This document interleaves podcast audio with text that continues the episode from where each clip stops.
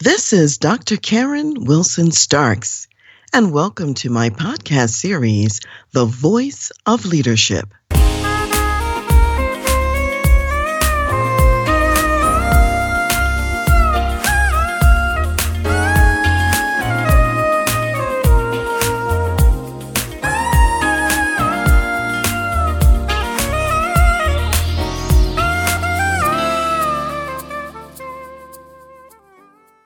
Today, I want to talk about a subject that is a little bit challenging, and that's the pandemic of mental health challenges that we've been having over the last so many years. And although May is often considered in the United States a time to talk about mental health, the truth is every month is a good time to talk about mental health, and especially during the pandemic, post pandemic, or anywhere related to the pandemic. What we have seen during this time of the pandemic is significant amounts of mental health challenges in the workplace, in schools, amongst young people, especially, and in society at large. And I want to talk a little bit about what might be some of the reasons for this sudden uptick of even more concerns and conditions of a mental health nature. One thing I want to say is I believe that there is some degree of a failed social experiment that's been going on in terms of how we have been responding to the scenario of the pandemics. And before I say more about that, I want to just say a few things about how I believe that we are designed as people. God designed us as people who would have a vertical relationship with him. We would have a relationship that's worshipful in terms of how we respond to, how we relate to God. So that's the vertical part. He also designed us to have horizontal relationships in community with one another.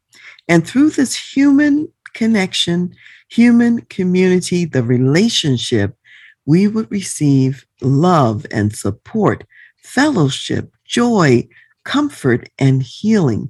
We also receive many of those dimensions as well, and from our vertical relationship with God, because we are those branches that are connected to the vine that has all the sustenance that we need. It seems that during this time of the pandemic, we may have been responding to it in a way that's inconsistent with how we are built as human beings and people. And so there's a question about could we possibly be designing a society that breaks our true health and healing and leaves some broken pieces that don't work so well? Maybe they're cheap substitutes of the real thing. And the real thing is God's best and what He designed from the beginning. So you might be wondering, well, what do I mean by cheap substitutes or other ways of getting through this process. First of all, we have been promoting more of what I'm going to call a drug culture. That's all the way from the prescription pharmaceutical drugs, even to the everyday street drugs that are out on the street. At least in the United States, people have been trained to think about if I have a pain, if there's anything going on, what kind of pill am I going to take? What drink am I going to mix up? What drug am I going to look for? And when we select these options, the drug option, whether it be alcohol, drugs, cigarettes, or whatever it may be, then there's a disconnection that takes place. First, there's a disconnection from ourselves. We're not fully present in our lives, fully who we are, because we have been altered by the substances that we are taking. And we also disconnect in our vertical relationship from God and very often at the horizontal level from each other. And so you see many more people holed up in rooms, not connecting with their families, being alone. And when you're alone, for extended periods of time. And then one of the reasons solitary confinement as a punishment is because it's very difficult to be alone like that. We're not designed to live alone for any length of time.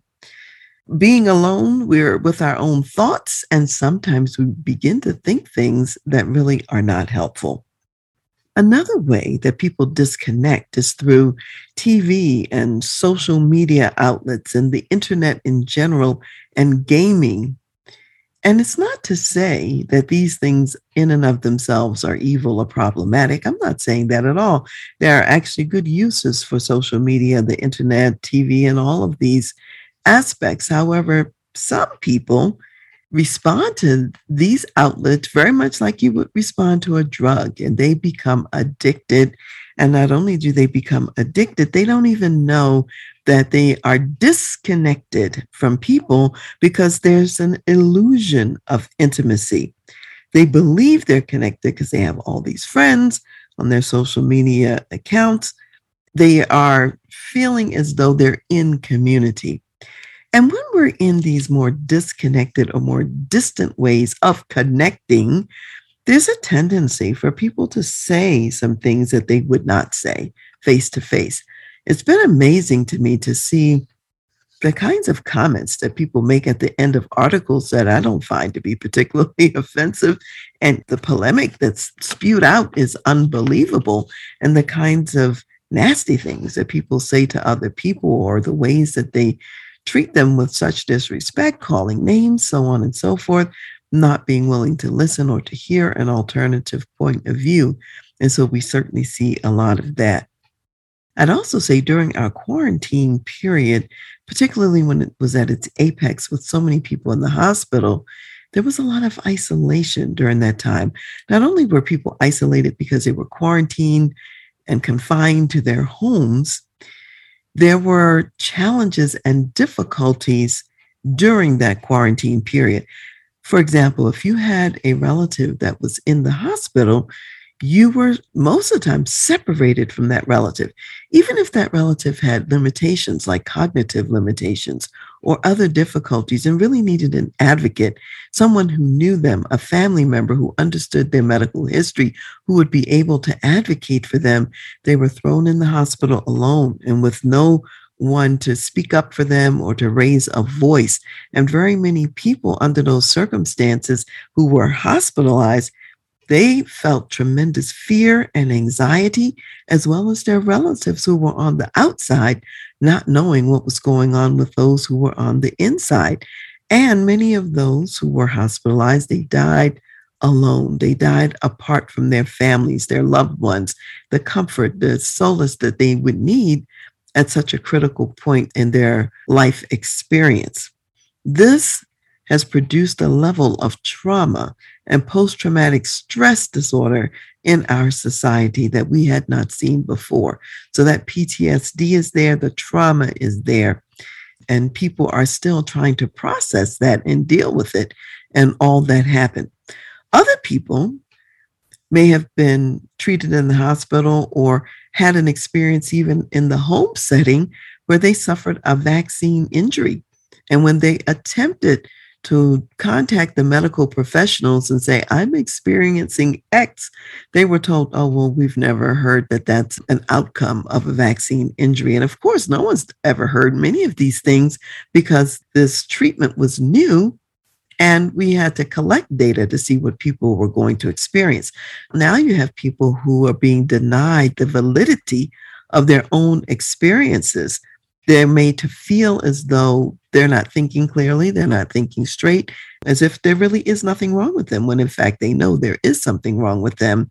And they're left feeling alone, without help, and without the medical care that they need to deal with whatever the injury may have been. I think that this is difficult because it's added to the isolation, added to the disconnection, added to the stress, added to the anxiety, trauma, and everything else of this time period. And some medical professionals, I want to give kudos to them because seeing all of this, understanding the importance of human to human connection and interaction, many of them went above and beyond to hold the hands of the dying, to be with those people in their last uh, moments and minutes and days and hours on the planet. And they filled in as best they could they went the extra mile, even though they were already overworked and overwhelmed with what they were already doing. Also, during this time, people were disconnected from a source, great source of strength, which was their faith community. Churches were mandated to close, they weren't able to be opened. During some of that time period, when churches were closed and other faith houses of worship were closed, bars were open people could go to the local bar and they could drink or get drunk, but they didn't have spiritual support from their faith community. And as I've already mentioned, that vertical connection and even the horizontal connection on a spiritual level is very important for people. In past plagues that have hit the earth, and many people may have died from those plagues that did hit the earth, we didn't have the same kind of response to these lockdowns and so on and so forth.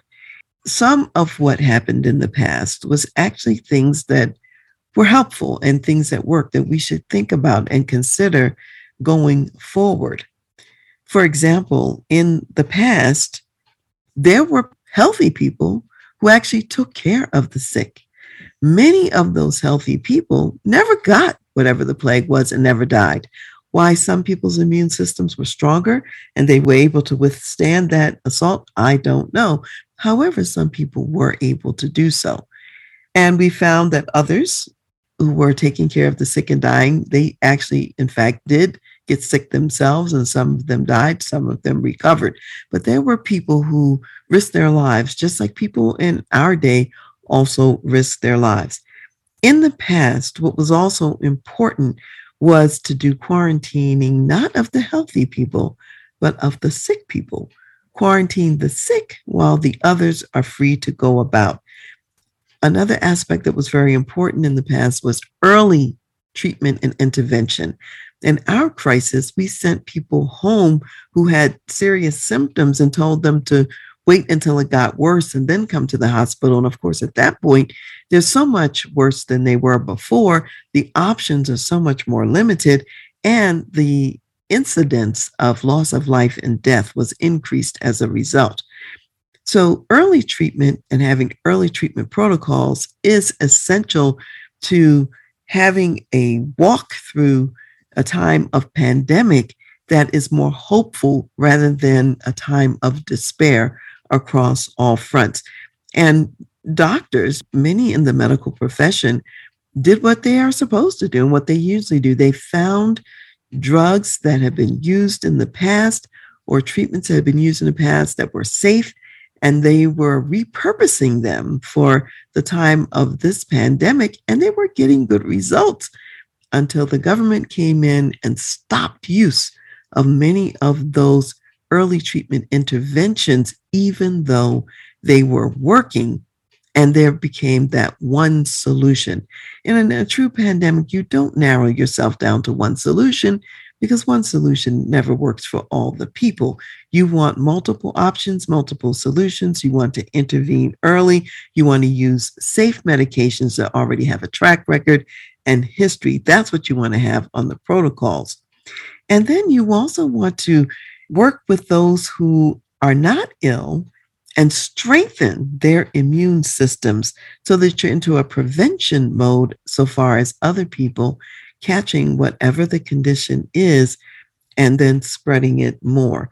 So, there again, there are different supplements and there are different preparations that people can take that strengthen their immune system and to spend more time and energy researching that, informing the public, and letting them know what that is would certainly have been helpful in our time of pandemic. So, as a result of going the way that we did go, and we've had all of this challenge and the post traumatic stress and so on, we're now at a place of an even greater societal PTSD, as I'll call it. We're having almost weekly mass shootings, whether they be in grocery stores, elementary schools, or other places, places of business, in communities, malls, and so much more. There's a contagion now of fear in society. Even a trip to the grocery store doesn't feel safe. and people are concerned about that. There's a sense of death in the air every day, which is fueling for many people a sense of hopelessness. We also know that in this time of masks and lockdowns and quarantines and virtual school, many children were not thriving in that kind of an environment. And the teacher student bond was disrupted and teachers they didn't even know what their students really looked like because they were wearing the mask and if they saw their students somewhere without a mask they wouldn't even recognize them. And this was especially true for young children who found it very difficult to connect and to relate to those who were their caregivers their teachers and those who were close to them in their everyday life. So we've seen a lot more depression a lot more suicide and a lot more mental health conditions and concerns, even in the young children. Also, with this ecosystem being disrupted, people were at home a lot, not able to go outside and to get fresh air or children to have playtime outside. Parents may have been experiencing job insecurity, a lot of stress that led to short tempers, marriage disruptions. People got a lot of people have gotten divorced during this pandemic, and we've seen an increase of child abuse and neglect, and also of spousal abuse as well. Many children also suffered food insecurity because typically they might eat their one good meal at school, and now they didn't have that to fill in the gaps. And if we think about single people and single people who live alone, many of them are experiencing a high degree of depression, a high degree of suicidal ideation because of being alone for long periods of time, not having that community, even in their house, a spouse or someone to share their time with.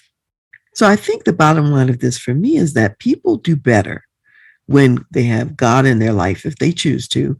People do better when they are in community, and people do better when they have good food, fresh air, they have herbs and medicines and foods that support the body's healing rather than try to jump in and I'll say hijack it on some level. The way our bodies have been built and made, they've been fearfully and wonderfully made by God. And we can supplement the functioning of the body, which is an amazing system of self healing, immune building, and everything else if it's given the right elements. So, in this pandemic, instead of supporting the body and working with nature, there was more of an effort and attempt to go against nature and to try to get rid of everything rather than to work with it, adapt to it, adjust to it. And I say this because a lot of people don't know, but viruses, germs, whatever you want to call them, have been around for as long as people have been around, and certainly since the world has been fallen and the sin in the Garden of Eden, we've had all these things. And if we support the body as we're supposed to through this, the body adapts. The worst forms of that virus fall off. And it actually changes even our own DNA to be able to respond in the future.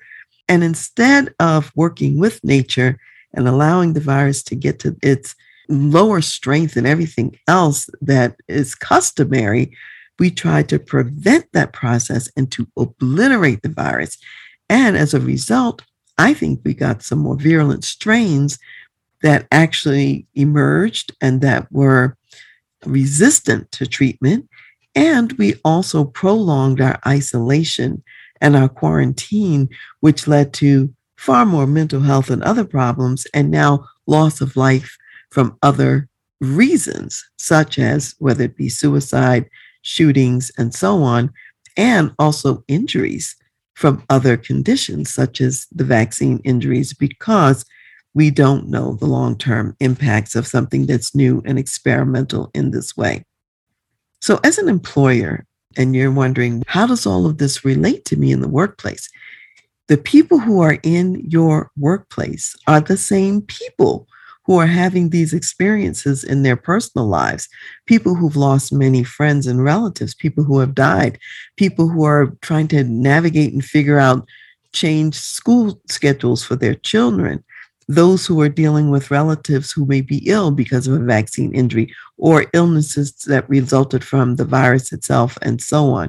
And so those same people are coming to work and they're bringing the depression, they're bringing the anxiety, they're bringing the fear to work with them. So, as an employer, you want to be paying attention to what a psychologically healthy workplace looks like and how important it is to think about the elements that help to reduce stress. I'll just mention three things that the American Psychological Association talks about. They talk about a lot more, but I'll mention these three today.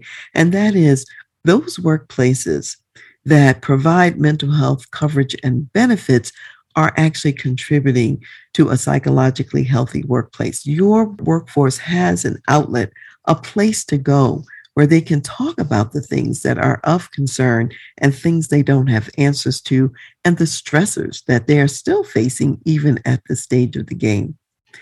Number two, provide information to your workforce on an ongoing and a repetitive basis.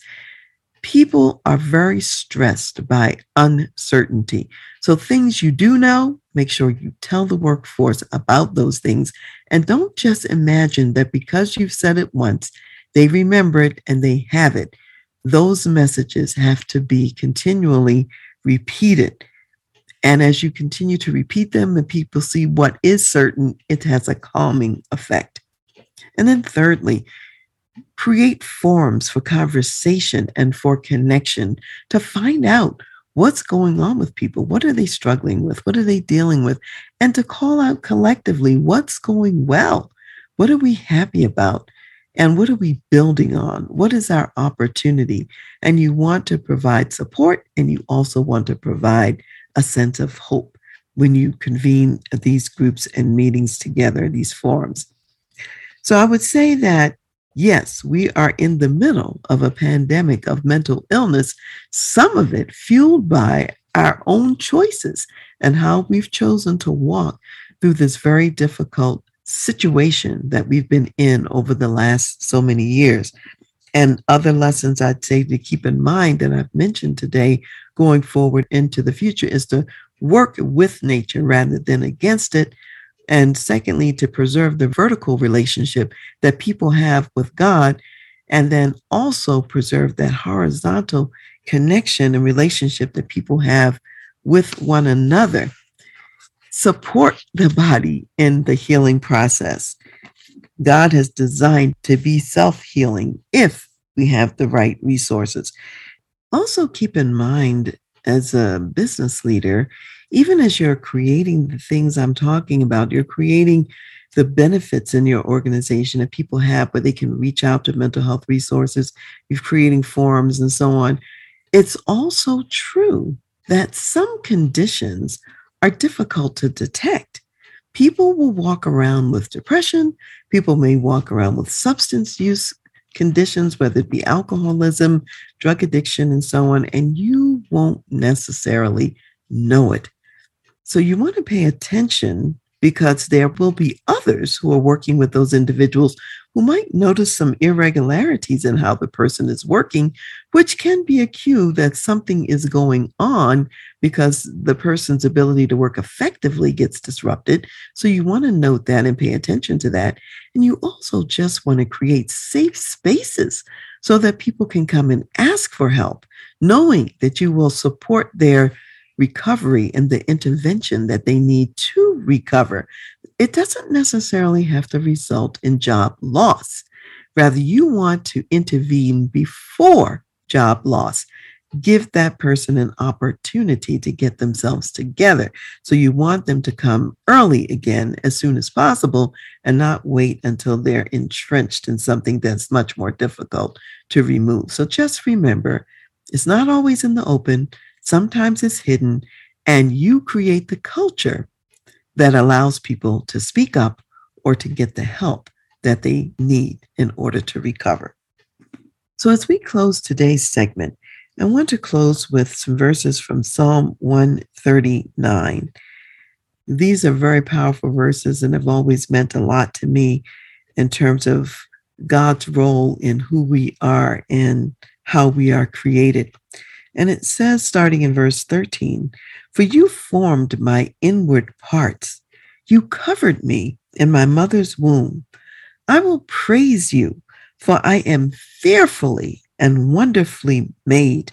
Marvelous are your works, and that my soul knows very well.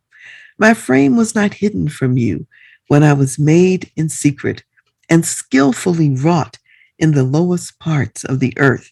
Your eyes saw my substance, being yet unformed, and in your book they all were written, the days fashioned for me, when as yet there were none of them.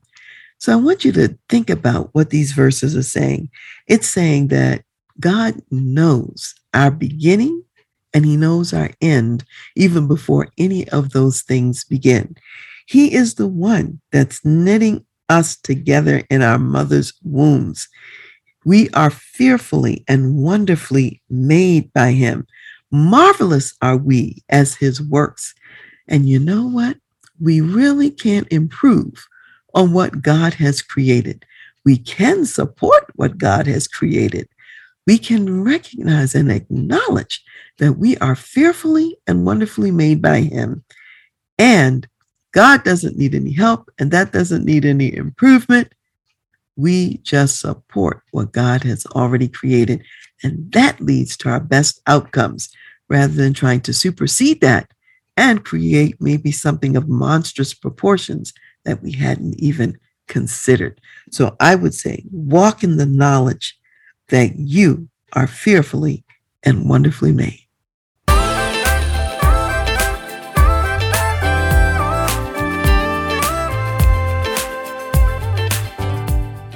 You've been listening to The Voice of Leadership with me, Dr. Karen Wilson Starks.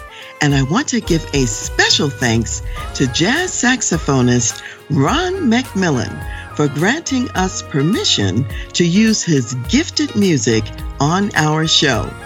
Thanks for listening. And remember to go to my website, transleadership.com, for more strategies, insights, and leadership resources.